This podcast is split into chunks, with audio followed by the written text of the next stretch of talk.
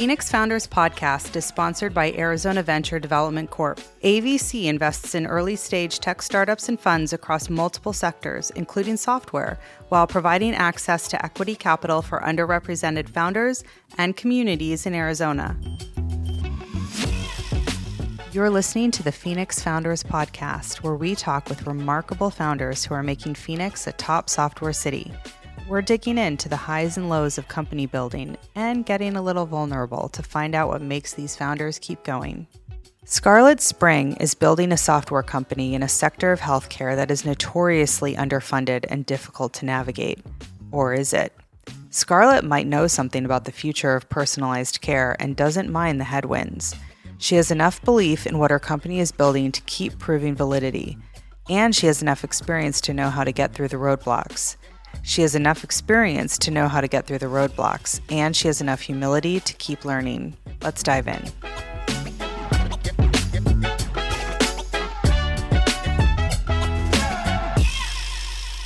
Scarlett, first of all, I love your humility and your growth mindset. I think that's such a key differentiator f- for you because you have such a great career in healthcare and being an executive in biotech, and you've been a founder before, and you started from the beginning what you said. I went back to the beginning, Venture Ready, AIC, the mentors, advisors like Tom and Ray, and I think a lot of experienced founders wouldn't have that humility. And I think that's amazing. So I wanted to say that.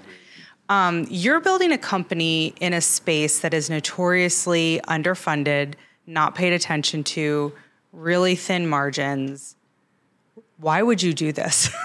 Allie, when you put it What that were you way- thinking? Yeah, exactly. When you put it that way, I'm like, what?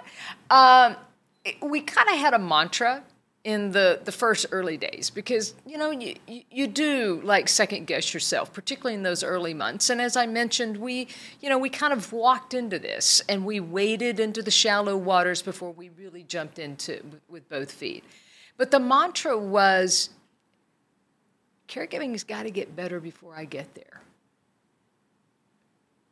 and I, because I've been touched by dementia, and because so many of us, if we haven't been, will be touched by dementia.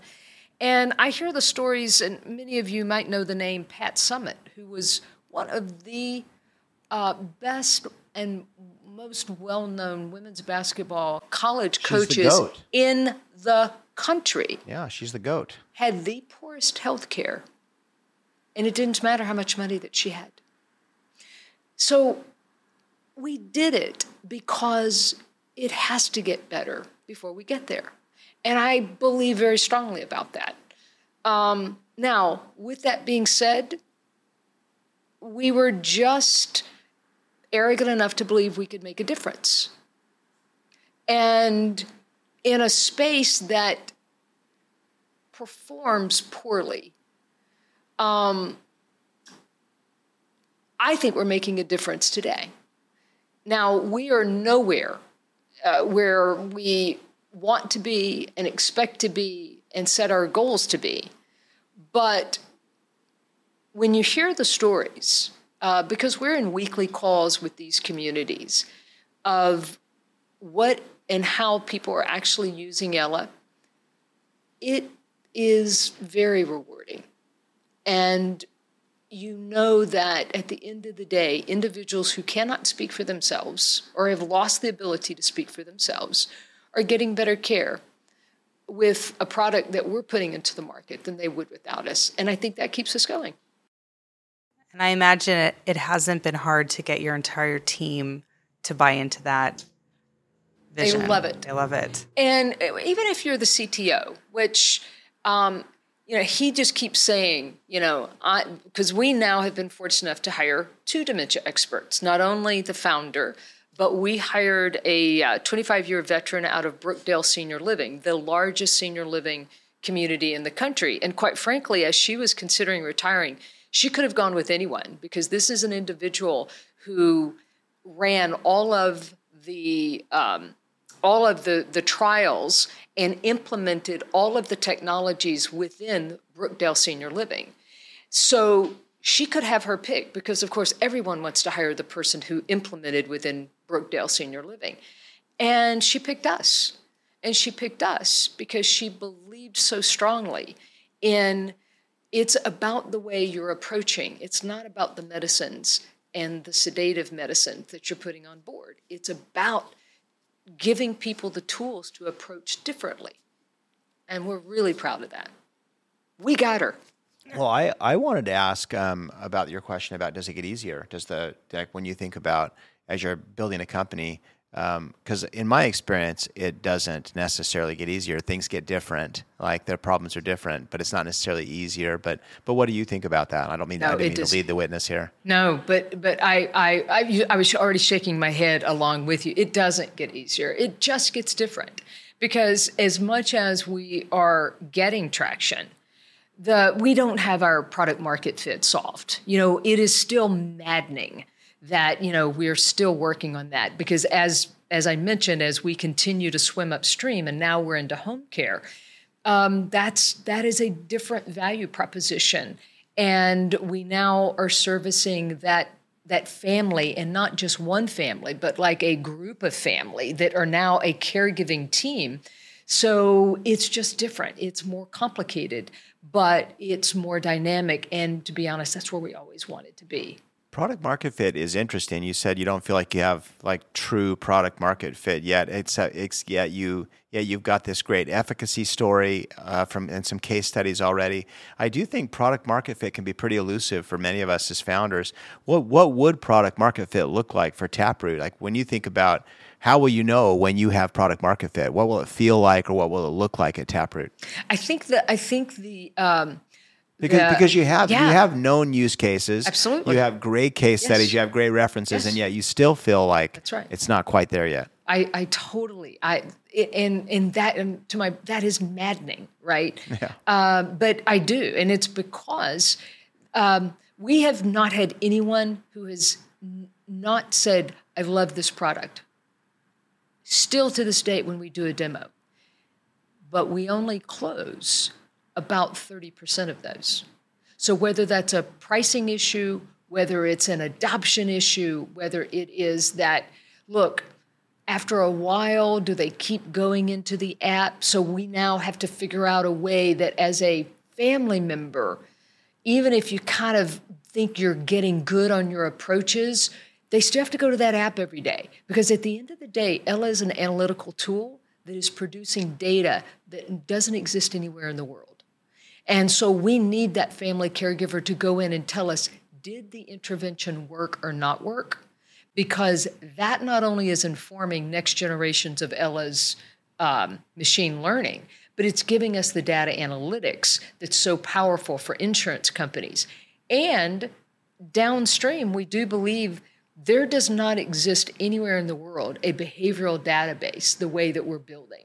And so we have to make sure that we're incenting them to tell us does it work and does it not work. So we're going to have to incorporate some social media right. uh, components to that, which are never a part of Ella's original concept. So to answer the question, the product market fit now ends up just being a bit more complex because we need those people to go in the app every day.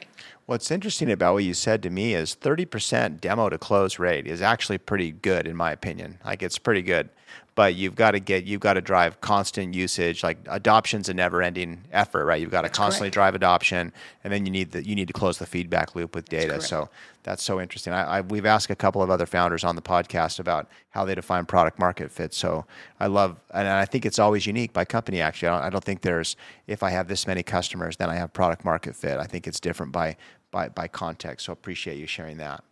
Um, what if we move to a couple of closing questions? Sure um, one thing that we like to ask people at the end of our podcast I just don't think the world ever has too much gratitude. So I'm always interested in what people are grateful for, just in general. It can be something about work or personal, anything you like, but I'm just interested in uh, something you're grateful for. Oh my gosh. I, you don't have to limit no, it to one thing. No, I, I am so grateful for the life that my spouse and I have. We have supportive families, and so many people don't but we have supportive families. But we also have our chosen family. And that's this intense friend network that stretches from Connecticut down to Pennsylvania to, uh, of course, here in Arizona, back in Texas. And um, I'm so grateful that this chosen family that we have is um, as strong as your um, as your uh, blood family, and I'm so grateful for that. I'm also grateful for my health. I mean, I I I feel amazing. I'm I'm you know tipping over the edge of looking at 60 next year.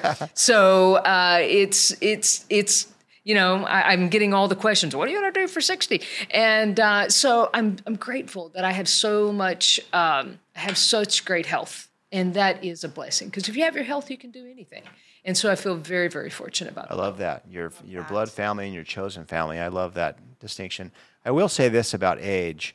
One thing I've learned is I've started telling people I'm 75. And if you tell people you're 75 when really you're 55, they're like, wow, you look amazing Great. for 75. Yeah. and so, like, that's it's, working. The, it's the yeah. way to get compliments. If, totally. if, that's a pro tip there. Totally. Um, all right, last question that I will say might be the most important question. Okay. Um, and um, I'm going to need you to answer the question here, Scarlett. Here. All right. Best place for tacos in Arizona, and if you can't come up with something, I might have a plan B for you. But, Okay, But uh, best places in talk. If you were going to go eat tacos, friend comes in town, and she says, "Hey, I've got to get tacos here while I'm in Arizona." Where where do we where do we take her? Okay. I, I like tacos, but it's not my boy. favorite. I just Oh, want boy. you to know it's just not my favorite. What would you take them out for then? Out of Oh, town? I would do breakfast. I would do brunch. I'll do brunch for dinner. I'm I'm that br- woman. okay, okay. I, I love me some brunch. Yes. Let's hear about it. Where? So pro, Ah, pro uh, pro tip on the on the on the breakfast Okay. in Phoenix. And I hope you all don't go there because you're just basically going to be in my way because I am there every weekend. No, uh, secrets out. I think the best uh, brunch uh, is called uh, the Adobe, and it is basically um, the old golf course at the Biltmore, and um, you need to go quickly because they are going to tear it down in about uh, you know four to six months because they're building a new one. But the Adobe at the Biltmore is my favorite bunch place, and I'm there every weekend. now this is the place that has a patio outside. It does. Yeah, Now we know. yeah. And they close. They close early. Oh yeah, I'm there. All the people know me. I walk in. They they know what I'm going to order. But it, uh, I used to live in Ahwatukee, and uh, the other place is Hillside Spot, right Okay. there. And Hillside Spot is a great brunch place. okay, good tips. I love it. So you mentioned early on that you and your spouse have their own, your own lanes in the company. I was wondering how you figured that out. Oh my gosh. And this was during COVID. It was not pretty in the beginning. And uh, mostly because she's a, been a small business owner and run her own successful consulting business. So um, there's a way that you run a consulting business, and then there's a way that you run an early stage venture. And we were in conflict for a handful of months over that. And um, you know, as I mentioned, she's a psychologist by training and um, a little bit of a controlling there. And I, so we really had to just trust each other and have some real heart to hearts about look, I am so fiscally responsible. I want you to know, though, you do have to do these things. We are going to have to go raise our profile. This is a methodical way that we are going to raise our profile, and we're going to do these sets of things. And the, the spins that we're going to do are going to be the wisest they can be. And guess what? We may make a mistake. That's okay too.